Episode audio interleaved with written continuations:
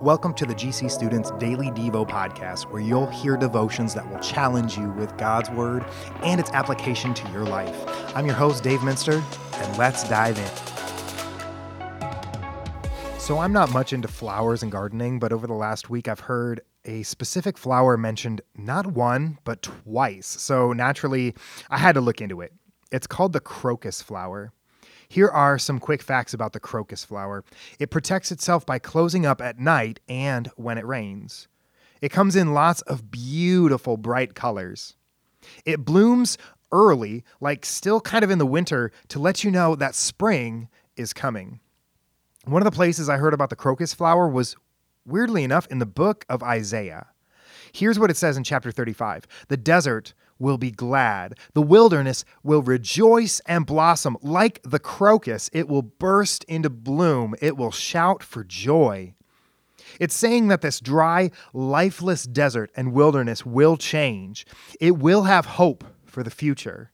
Then, verse 4 makes it more personal and brings it home for us. Tell everyone who is discouraged. Be strong and don't be afraid. God is coming to your rescue. These verses are addressed to a specific group of God's people who had been taken from their normal lives and stripped of their normal freedoms. They had been made slaves and their context was much worse than ours today.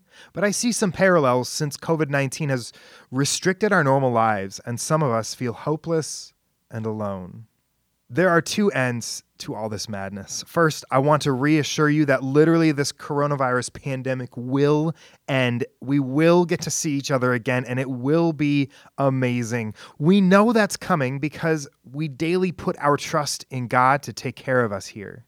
Second, we look forward to the day when every tear from our faces is wiped away.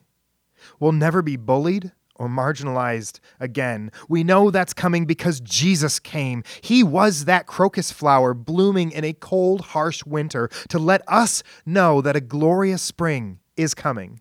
So there is hope for you after all. Hope that soon we will be free to be together in community again. And hope that soon we will be free from all sin, hurt, loneliness, and pain forever. Today's challenge is this print out and color a crocus flower. Use whatever you want crayons, colored pencils, paint. Take a picture of that flower, post it, um, maybe even tag GC students in it. Thanks for spending some time with me today to be challenged by Jesus. It would be a huge help to this podcast if you subscribe to it and shared it with your friends. Thanks, you guys.